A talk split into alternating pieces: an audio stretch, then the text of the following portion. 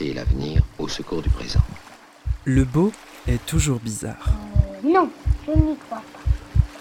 Rien ne distingue les souvenirs des autres moments. Le bizarre est souvent beau. C'est cette bizarrerie qui le fait être particulièrement le beau. Le beau bizarre Non, oui, pour moi, oui. de Zineb Souleimani.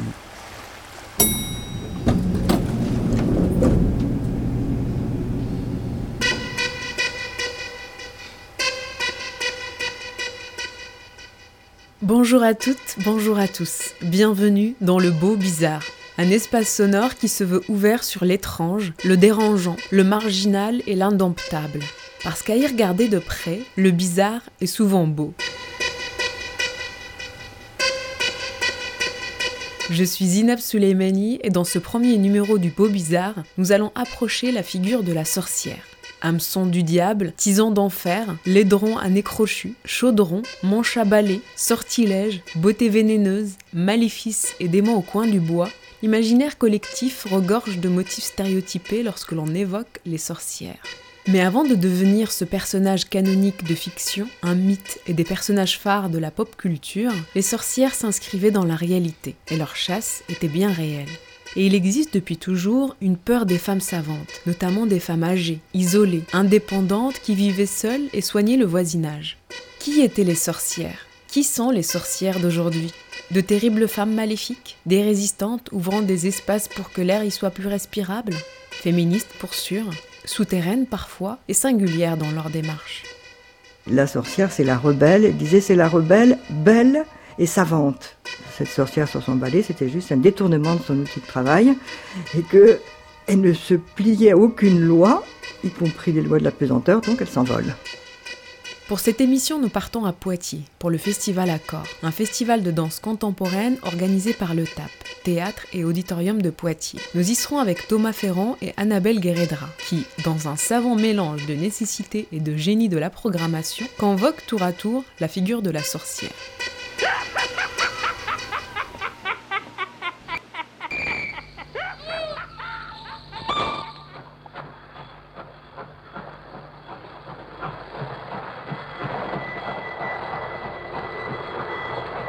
Montparnasse TGV, 1h30 de Paris en direction de Bordeaux. Le théâtre est déjà visible depuis la gare. Deux cubes jaunes qui contrastent avec un ciel radieux. Je me sens très privilégiée et reconnaissante de pouvoir assister par les temps qui courent à un programme réjouissant pendant les trois jours que va durer le festival cette année.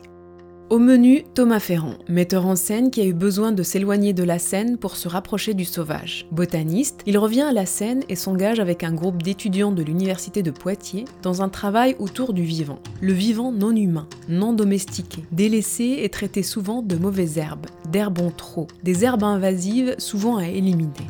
Comment recréer un dialogue avec ces vivants non humains? Comment établir un lien diplomatique avec le vivant spontané? Comment trouver des alliances entre l'humain et le non humain? Un extrait de Rance, fruit de ce travail pour appréhender cette recherche. Et puis nous ferons connaissance avec la performeuse Annabelle Guéredra, venue tout droit de la Martinique, puissante sorcière afro-caribéenne, habitée par plusieurs figures de sorcières contemporaines. Elsa Dorlin, Nina Hagen, Princesse Nokia, toutes et d'autres habitent les tableaux qu'elle déploie dans sa performance Amabruja. Mais d'abord, l'histoire. Quand le père du père de mon père avait une chose importante à accomplir, il allait dans un endroit précis dans la forêt. Il allumait un feu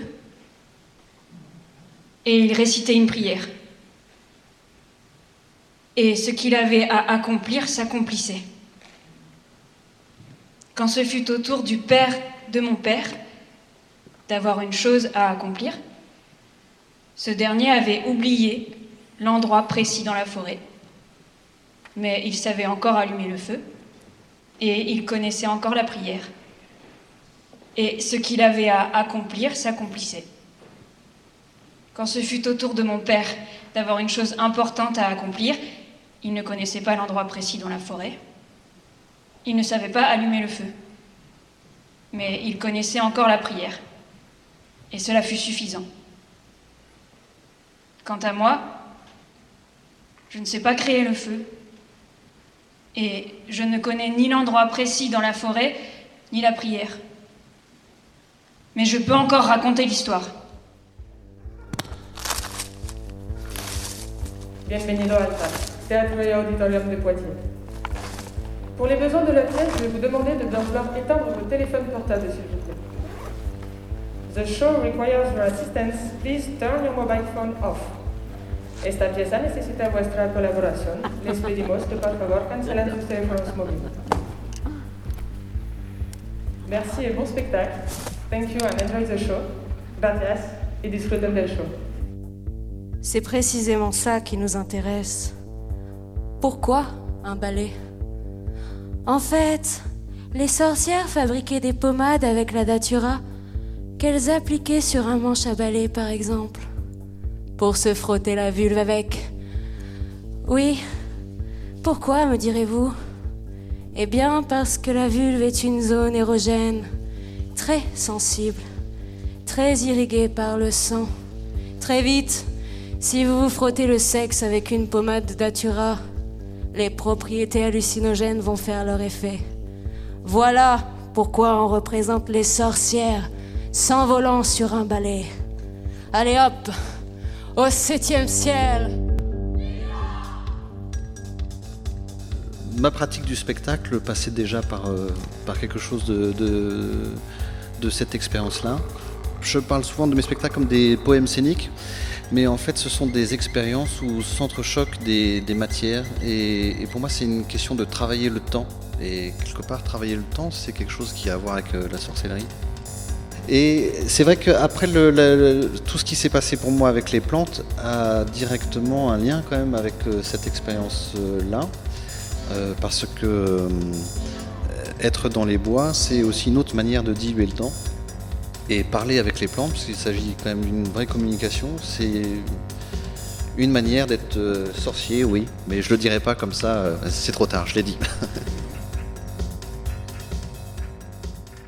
or reaching my altar, or reaching my altar, or reaching my altar. Going to the counter. I'm that black Rican bruja straight out from the Yoruba. And my people come from Africa, diaspora, Cuba. And you mix that Afro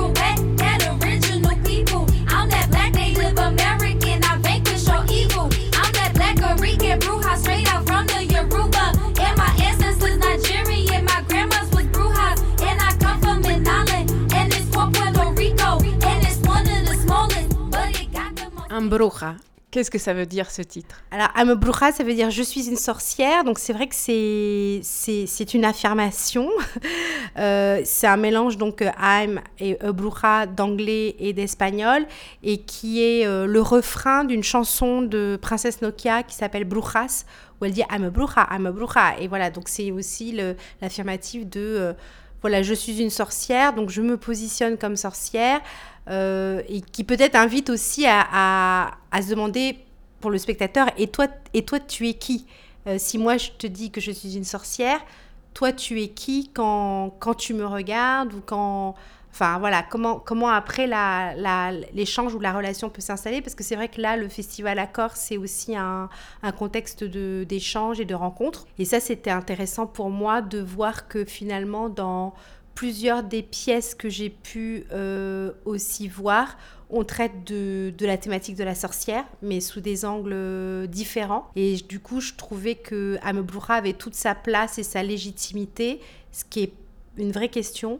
Mon point de vue situé, il, est vraiment de la Caraïbe, et donc euh, je pars vraiment d'une sorcière qui va donner à voir, restituer au monde et donner à voir un rituel qui se situe plus dans la région euh, afro-caribéenne euh, que, euh, que en Europe, euh, euh, dans l'Occident euh, médiéval ou l'Occident chrétien, par exemple, euh, au 11e, 12e siècle, où on brûlait les sorcières. Moi, je ne me situe pas du tout dans cette sorcière-là. Une sorcière moderne, c'est une femme euh, émancipée avant tout, qui s'émancipe et qui euh, qui veut pas euh, justement obéir euh, à, euh, bah, à ce qu'on voudrait que soit une femme euh, euh, dans une société bien pensante, patriarcale, hétérosexuelle, normée, du coup raciste et anti-érotique et plutôt sexiste.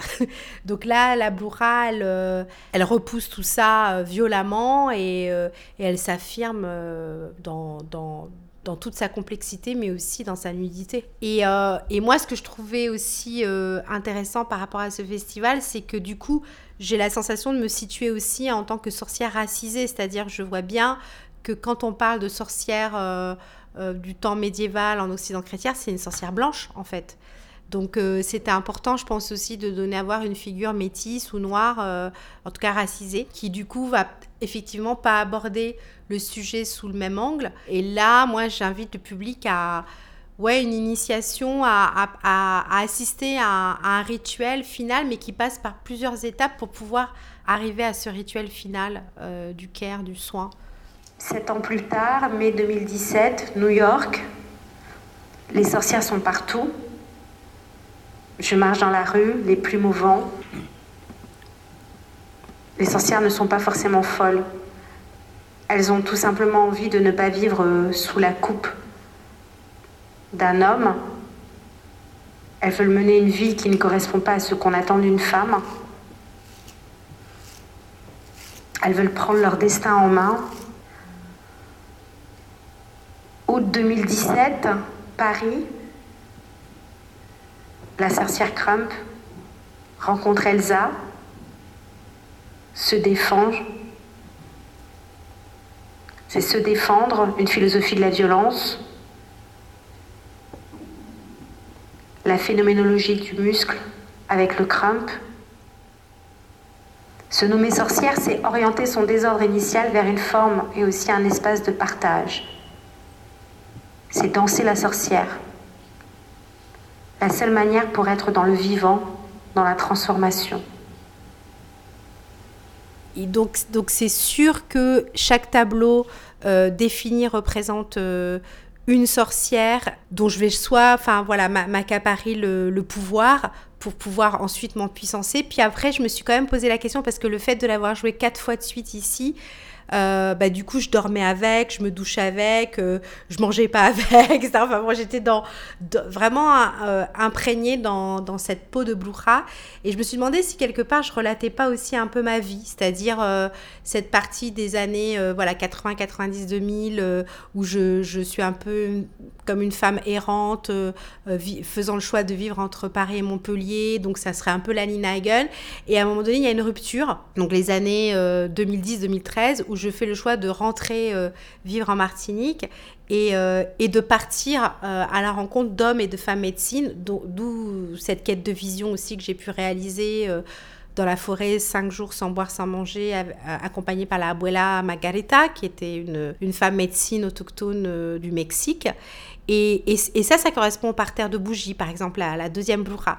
Et puis après, il y a euh, toute cette initiation au crump, mais, aussi l'affirmation d'une amitié avec Elsa Dorlin, etc. Donc ça, c'est ce retour à Paris, euh, euh, mais tout en étant... justement en, ne voulant, en n'étant pas absolument pas nostalgique de Paris et surtout en, en me disant j'ai fait le bon choix d'être rentrée vivre en Martinique.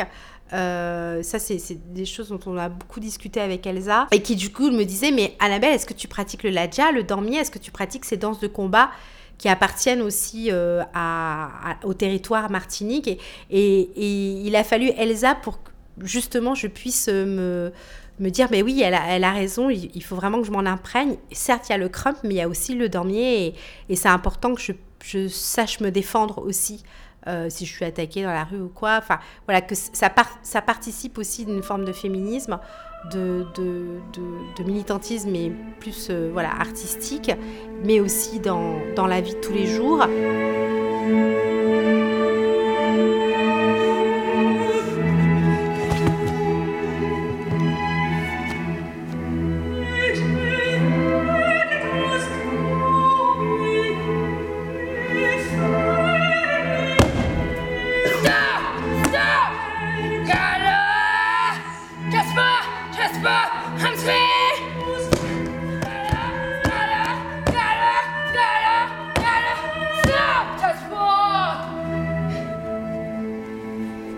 Et après, une fois cette, cette phase initiatique du crump, etc., c'est euh, c'est l'arrivée de la, de, bah, la sorcière euh, à fluo qui à un moment donné prend le masque de, bah, de maman Brigitte, en fait, hein, de la femme de Baron Samedi, pour pouvoir justement euh, permettre que le rituel ait lieu.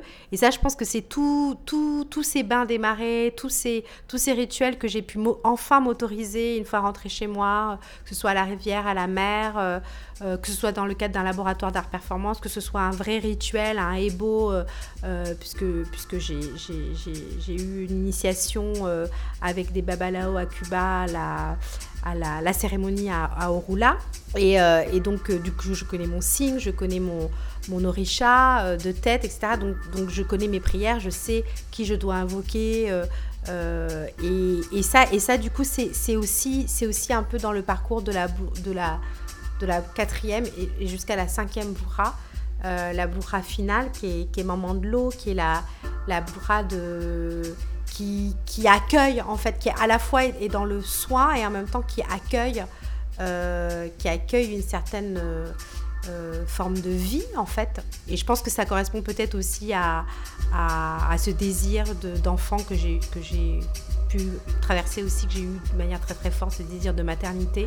Parce qu'il y a toute la question de la sorcière. euh, souvent, on disait aussi que les sorcières avaient euh, un utérus hanté parce que justement, il n'avait pas été. Euh, la sorcière n'enfante pas a priori, et donc euh, cet utérus toujours vide, et que du coup, c'est ça aussi qui faisait qu'elle avait des pouvoirs. Moi, je pense qu'on peut être sorcière maman et avoir encore plus de pouvoir, justement. Et, euh, et que voilà, l'enfantement et la, maternité, ça fait aussi partie de, la bruja. Donc, voilà, je pense que c'est à la fois un parcours intime et en même temps euh, qui, peut relater voilà, des figures inspirantes ou alors des, voilà, faire référence à, euh, comme j'ai parlé d'Elsa Dorlin, de, de, euh, Nina Hagen, Princesse Nokia, euh, et voilà, jusqu'à une figure un peu plus déifiée, on va dire, plus déique, plus de, déesse, comme Yemaya au moment de l'eau. Justement, peut-être ce serait intéressant, ce serait peut-être le moment de revenir sur votre parcours. Vous avez eu un parcours euh, très académique. À un moment donné, vous avez eu besoin de, de- de vous défaire, de vous défaire de, de toutes ces couches euh, qui se sont posées euh, au fur et à mesure que vous faisiez à la fois euh, vos, études, vos classes d'apprentissage et en même temps que votre identité se composait tout en laissant peut-être euh, de côté la racine ou l'origine. Pourquoi il y a eu ce besoin de revenir à la source et se défaire? À un moment donné dans le spectacle, vous dites décoloniser les corps, décoloniser les esprits, décoloniser un peu nos, mémoires peut-être aussi dans, le corps. Comment ce travail-là, il est arrivé et, le besoin urgent peut-être de le faire? Ben, c'est vrai que euh, il il y ça me fait penser au livre de Louise Bourgeois euh, qui, qui m'a, qui m'a, qui m'avait euh, pas mal troublée justement où elle parle de la déconstruction du père. Et je pense qu'il a, il a fallu effectivement euh, pour moi être dans une forme de déconstruction. Donc ça a commencé par la psychanalyse, mais, mais à un moment donné, il fallait l'arrêter cette psychanalyse et que ça continue dans, euh, dans mon métier de danseuse, de chorégraphe. Aussi parce que mon corps a été traversé par plein de techniques différentes et qu'à un moment donné, il a fallu, euh, quand j'ai rencontré Anna Alprin, elle m'a dit non, mais là, tu as, suffisamment été traversé par suffisamment de techniques. Maintenant, c'est quoi ta danse? Qui es-tu et c'est quoi ta danse? C'est-à-dire que tu peux pas continuer à, à, danser euh, euh, Cunningham, à danser Mark Tompkins, à danser Valeshka Guerre. C'est quoi ta danse profondément? Et, et, euh, et, c'est quoi ton échauffement et c'est quoi ta, ta, ta propre technique Est-ce que tu peux inventer ta technique plutôt que de tout le temps euh, aller euh, t'approprier les techniques des autres comme si toi, tu n'avais pas la capacité à créer ta propre Et ça, j'ai trouvé ça super fort parce que pour moi, c'était une grosse claque parce que j'avais l'impression d'être toujours en apprentissage et, et comme si c'était jamais suffisant. Fallait toujours j'apprenne, j'apprenne, j'apprenne, j'apprenne. La première, la première rupture, elle a été avec mon maître de buto japonais, Sumakoko Seki, où à un moment donné, j'en avais marre d'être dans ce rapport maître-élève et dans ce rapport de soumission qui est très lié à la culture japonaise et de toute façon à la transmission du buto, qui est une danse des origines euh, très archaïque, mais aussi euh, très... euh, avec énormément de discipline et qui est vraiment lié sur ce rapport maître-élève, de soumission, etc. Et à un moment donné, je me suis dit, mais je ne suis pas japonaise, déjà, je suis caribéenne, donc il faut que j'arrête ça aussi de, de, vouloir m'imprégner des cultures des autres, mais elle est où ma propre culture? Et après, quand je rencontre Anna Alprin et que elle me dit, mais ta culture est... Enfin, quand elle, je lui montre un autoportrait, elle me dit, wow, you've got a, you've got a very, very strong culture. Je dis, yes, I come from French Caribbean island. Et là, elle me répond, this, this is not this culture. I, I don't think... Voilà, je ne sais pas de cette culture-là dont je te parle. C'est autre chose, c'est une autre culture. Et ça, ça m'a vraiment posé question parce que je me suis dit, est-ce qu'elle parle de, euh, de, ma lignée généalogique euh, intergénérationnelle euh, juive ashkénaze russe de ma mère? Est-ce qu'elle me parle, alors que moi je, suis en train de me réclamer ses origines africaines, afro-caribéennes, etc. Est-ce qu'elle parle de ça? Est-ce qu'elle parle de plutôt d'une forme de spiritualité englobante que, que j'ai aussi, du fait d'avoir beaucoup pratiqué le bouddhisme, le zen, via le buto? Mais après, de m'être beaucoup intéressée, bah, forcément, euh, à la Kabbale, euh, à, de, par, de par ses origines, de par mon, mon arrière-grand-mère et grand-mère, etc.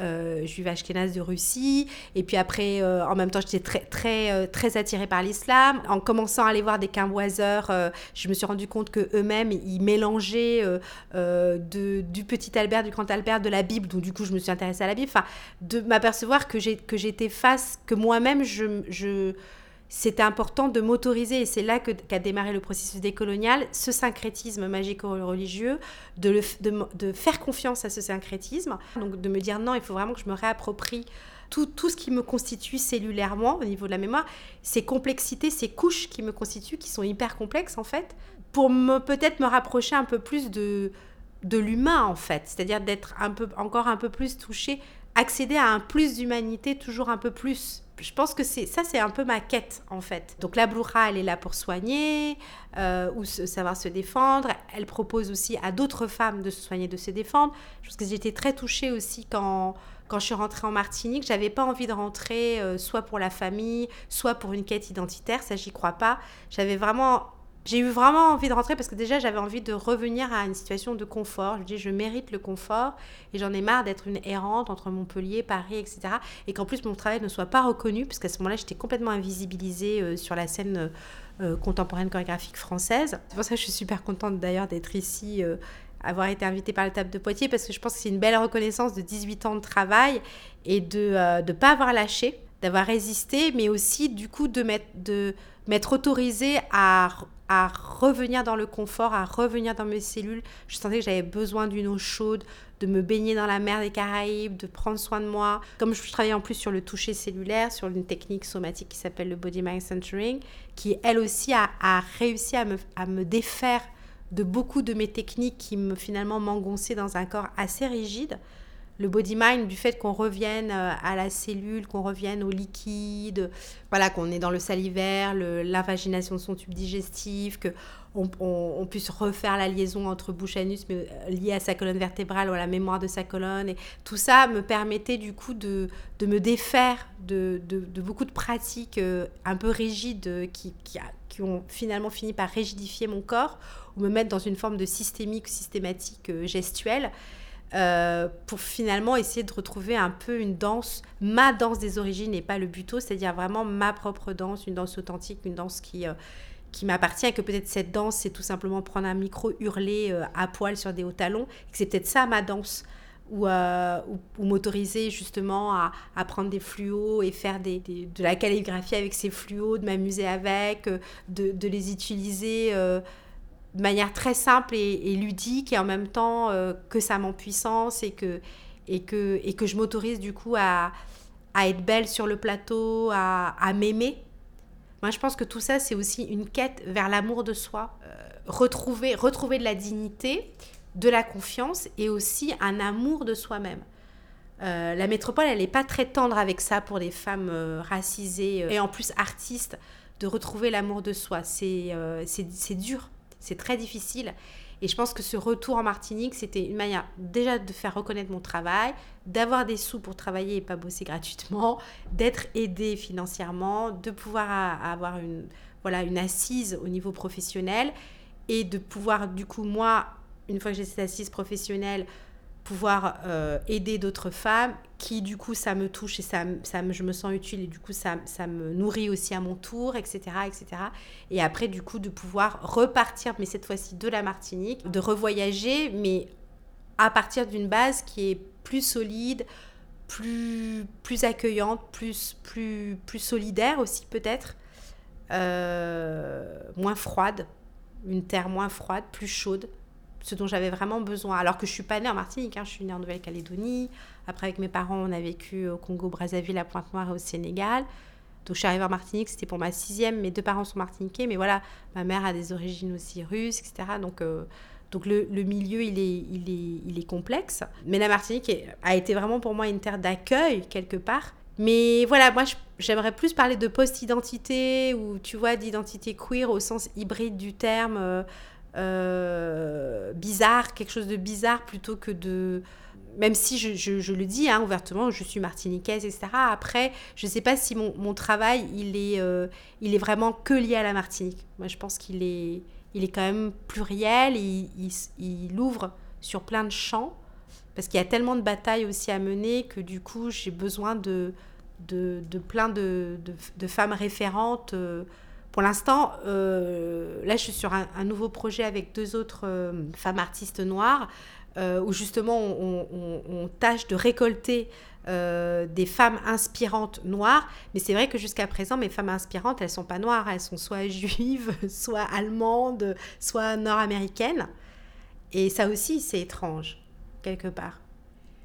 Quand vous dites un mabroucha, je suis une sorcière, pour moi ça répond comme si euh, c'est la réponse à qui je suis. C'est-à-dire je suis pas que martiniquaise, je ne suis pas que femme, je ne suis pas que personne racisée, je ne suis pas que une personne qui a été formée euh, dans, les bons codes, dans les bons circuits français métropolitains, je ne suis pas que euh, une interprète de, de ou une praticienne de hum, Body Mind Centering, je ne suis pas que... C'est-à-dire c'est une manière de dire ben je, je, je suis tout ça à la fois, en fait, de- de- d'affirmer que je suis une bruja, c'est que je suis toutes, toutes les personnes que vous voulez pas accepter dans vos cases bien étriquées. Moi, je suis, euh, je les explose et je, les- et je me lib- je m'en libère, je m'en affranchis et je dis sorcière. Complètement. C'est complètement ça. euh, c'est, ce serait, Bruja serait comme un terme générique pour effectivement re- regrouper toute, euh, toute cette complexité et en même temps, comme vous dites, euh, exploser les, les cadres, exploser les, ouais, les cadres, les limites, les frontières. Je, pense que souvent, j'ai beaucoup questionné les limites, les limites de l'autorité, les limites du cadre. euh, aussi pour avoir beaucoup travaillé en extérieur, in situ, dans des sites spécifiques et pas forcément justement sur un plateau euh, de théâtre. Aussi, interroger les limites de l'autorité. Ça, ça, je pense que c'est quelque chose, euh, ben, justement, dans le rapport maître-élève, dans le, dans le rapport de transmission, comment finalement, en danse, on peut souvent se retrouver, euh, je parle en tant que danseur-interprète, on a du mal à s'affranchir à un moment donné de ce que euh, notre chorégraphe ou notre prof va nous enseigner et que finalement on reste des petits modèles ou des modèles réduits de notre prof ou notre chorégraphe, mais que finalement soi-même on s'autorise peu à devenir soi-même artiste et à avoir ses, propres ressources, sa propre recette, euh, suivre ses intuitions. euh, les écouter euh, et, ouais et, se saisir de ça de ce pouvoir là de, de- de- de- des savoirs qu'on a, des savoirs des fois intuitifs, pas forcément transmis, mais qu'après on peut retrouver la source. Et, euh, et ça, de toute façon, ça s'apprend pas. Enfin, je veux dire, si à un moment donné, euh, si à un moment donné, moi, je m'autorise pas aussi à, désobéir, eh ben, euh, je, passe je pense que je passe à côté de quelque chose. Et je pense que ma vie, je pense que j'ai pendant ces 18 ans de, de quête, quelque part, de, reconnaissance dans le paysage géographique français, j'ai fait 18 ans de désobéissance où, où j'étais là où on m'attendait pas, etc. Et, et où j'ai fait confiance voilà, à mon intuition euh, pour créer la Bloucha, avec une autre Bloucha qui est d'ailleurs Christophe Aleb, qui, qui m'a aidé en tant que regard extérieur. Et ça aussi, c'était une bonne intuition. Une manière aussi de faire la paix avec moi-même, parce que je pense que euh, dans ce milieu-là, on est, on, est, on est souvent aussi euh, très dépendant, malheureusement, de la programmation, de plaire quelque part au programmateur, etc. Et là, je pense que c'était à partir du moment où je suis plus dans, dans de la représentation stricto sensu, mais dans un rituel, du coup, je fais la bourrade d'abord pour moi avant de le faire pour être programmer euh, par la suite. Et ça, c'est hyper important. C'est-à-dire que je me respecte, je prends soin de moi alors que je suis en train de performer. Et je ne fais pas que performer pour l'autre. Et je suis en train de dire quelque chose pour moi. Voilà, donc en tant que sorcière, ce sont pas les autres qui vont me brûler, mais c'est moi qui me m'empuissance avec les fluos, avec le, cadre lumineux, etc. Et ça, je pense que c'est super important que, que, nous, en tant que femmes, encore plus femmes racisées, qu'on arrive à s'empuissancer à travers nos métiers et que du coup, on lâche le rapport de séduction et qu'on est vraiment dans ce qu'on est en train de faire et après qui même me suivent, quoi. Mais justement, il y a un passage dans, dans le spectacle où, où vous dites euh, prendre soin de soi, prendre soin des autres, c'est une manière de prendre soin de l'histoire. Mmh. Et est-ce que vous pensez que l'histoire est malade et de quoi elle serait malade et comment ensuite euh, participer à son soin? Bah, L'histoire française, elle est malade de sa colonisation, elle est malade de ne pas, de, de pas réussir à digérer toute cette période coloniale et de pas dire pardon la, la, question de la réparation, elle est, elle est, elle est énorme, elle est hyper importante. Euh, elle, elle, a déjà démarré au Canada avec les autochtones, indigènes, etc. Pourquoi est-ce que, qu'est-ce qu'on attend pour, euh, pour pouvoir euh, dire pardon, demander pardon et, et, commencer vraiment la réparation à, à toutes les, à, à, plein, plein de niveaux et de couches différentes? Euh, donc oui, je pense que l'histoire française, en tout cas, elle est, elle est encore malade de ça. Euh, elle n'a pas guéri encore vraiment. Et ils sont très peu les courageux euh, euh, qui vont dire nous, nous, nous, nous, continuons à fonctionner comme des, comme des colons, etc. Ils sont très peu, ces, ces gens-là, à, à, poser justement un regard critique sur cette société néocoloniale et à, à, à dire non, il, ça suffit. Il faut vraiment que nous aussi, on démarre notre process décolonial, enfin que tout le monde s'y mette et, et qu'on le fasse ensemble. Ça, c'est un gros chantier. Et je pense que dans la, dans la, la danse contemporaine française a tout intérêt à, à, à, s'emparer aussi de, ce, de ça. Euh, quand je dis s'emparer, c'est pas parle pas de réappropriation culturelle, attention, mais à s'emparer, c'est-à-dire à, justement festoyer des, des chorégraphes racisés, courageux ou des metteurs en scène, metteuses en scène, qui justement parlent de ce sujet, parlent de l'afroféminisme, parle de la décolonisation euh, du corps ou de son imaginaire, parle du rituel, parle de, du magico-religieux, parle de, de, tout cet héritage euh, plantocratique, euh, de, voilà, ex-colonial, et, et, et après s'en affranchissent avec le, avec le témoignage, du coup, avec le public comme témoin de ça c'est là où, l'artiste a besoin du public pour, euh, pour que le public en soit témoin et que le public, du coup, euh, approuve et qui, est, et qui est, du coup, une réparation collective et pas juste individuelle. Et c'est là que le théâtre, enfin les lieux comme le théâtre, euh, jouent un rôle énorme dans la question des réparations, justement.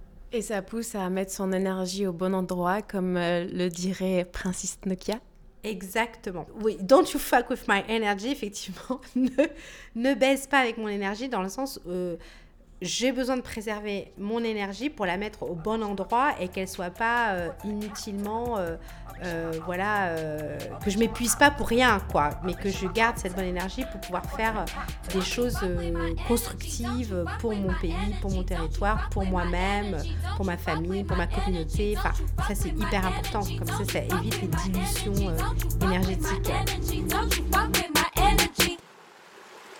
la chasse reste ouverte l'ennemi reste antérieur dompté par le rouleau compresseur d'une modernité normative. L'intuition, indomptable, elle, prend de nouveaux visages. N'oublions pas trop de l'écouter. Et merci de votre écoute.